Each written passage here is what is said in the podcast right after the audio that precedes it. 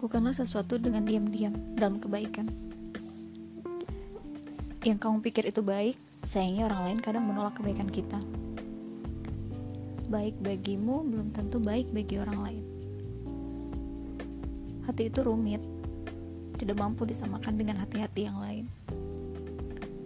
Jika hati saja tidak ada yang sama dengan yang lain, mengapa orang-orang selalu membanding-bandingkan satu individu dengan satu individu yang lain? Tidakkah sakit hati orang yang selalu dibanding-bandingkan itu? Apalagi jika ia menjadi yang terendah dengan bandingannya. Lihatlah dia, dia pandai dalam pelajaran apa pun. Ingin hati aku berkata bahwa aku memang tidak pandai dalam pelajaran. Tapi, apakah dia tahu bahwa aku menyukai seni? Dan pernahkah dia melihat aku melukis? Bukan di kanvas atau di kertas, tapi di atas monitor tanpa data dan tanpa kebenaran yang sebenarnya, menghakimi sudah dilakukan di awal pertama kali. Tidak memberi kesempatan untuk menjelaskan, apalagi menunjukkan hal lain yang belum mereka ketahui. Begitu sakit jika orang terdekat kita yang mengungkapkan hal-hal itu. Ternyata kamu orangnya begini ya.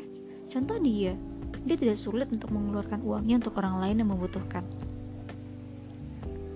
Setelah semua yang pernah aku dan ia lakukan, setelah semua yang pernah terjadi, ia pun tahu betul bagaimana aku.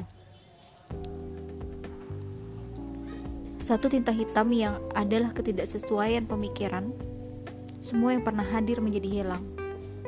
Dan akhirnya menyimpulkan satu sifat seseorang dengan mudahnya. Hanya dengan satu hal yang dia rasa tidak sesuai dengan pemikirannya. Apakah setiap orang harus mempunyai pemikiran yang sama? Jikapun harus, sayangnya tidak ada yang benar-benar sama jika berkata tentang hati, pikiran, dan emosi. Cara bertindak seseorang ada yang akan lebih suka jika orang lain mengetahui kebaikan-kebaikannya atau memikirkan pendapat dan penilaian orang lain.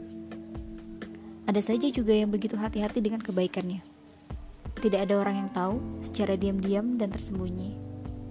Apakah harus jelas untuk apa, digunakan apa, dan bagaimana cara mengelolanya? Jika saat kamu akan berbuat kebaikan. Keikhlasan seseorang tidak bisa diukur dengan cepat atau lambatnya ia dalam bertindak. Jadi, kamu mau memberi bantuan atau tidak? Kalau kamu mau, jangan terlalu banyak nanya ini untuk apa, ini buat apa. Kalau kamu ikhlas, keluarkan uangmu sekarang. Jangan ditunggu-tunggu. Huh. Bagi setiap orang, ada sesuatu yang lepas jika mereka mengetahui segala yang dilakukannya itu atas dasar data dan kebenaran. Apakah salah jika mereka ingin tahu? Jauh dari yang kita kira, jauh dari pemikiran dan dugaan kita, ternyata ia yang kita pikir tidak ikhlas, pelit, dan lain sebagainya. Nyatanya orang yang selalu rutin untuk bersedekah. Hanya saja, ia tidak mengungkapkan semua orang. Tidak pula membicarakan jika sedang melakukan kebaikan untuk orang lain. Ia simpan sendiri dengan tersembunyi karena ia tahu bahwa yang tersembunyi itu lebih baik. Karena Allah mengetahui lebih dari yang tersembunyi. Tapi jika orang yang menghakimi kita adalah orang terdekat kita, masihkah baik-baik saja hati ini? Tidakkah itu terlalu sakit? Setiap orang tentu akan mempunyai kelebihan dan kekurangan. Kelebihan kita mungkin ini, kelebihan dia mungkin itu. Tapi tidak selalu kelebihan kelebihan kita orang lain itu tahu dengan orang lain. Jangan dengan mudahnya menjudge seseorang tanpa kita tahu kebenarannya. Apakah kita tahu kelebihan-kelebihan yang ia miliki itu? Aku pikir tidak ada yang benar-benar tahu tentang semua pikiran, sifat, dan tindakan seseorang. Apalagi untuk mengetahui setiap kebaikan yang ia lakukan. Karenanya, bersabarlah untuk melangkah dalam menilai seseorang Jalan yang kita ambil tentang sebuah kebaikan akan berbeda caranya untuk setiap orang. Terbuka, tertutup, atau keduanya. Itulah sifat yang dimiliki para pecinta kebaikan.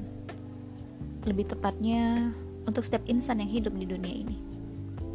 Yang bagaimanapun keadaannya, akan ada hati kecilnya yang selalu mengingatkan untuk berbuat kebaikan.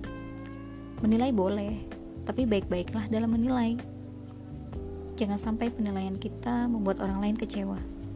Terlebih jika penilaian kita keliru dengan kebenarannya. Maafkanlah kesalahannya, yang begitu pula pandai dalam menyembunyikan perasaannya. Yang kamu kira orang itu acuh padamu, yang kamu kira orang itu tidak mencintai kamu sedikit pun. Ia hanya menyimpan perasaan terdalamnya sendirian.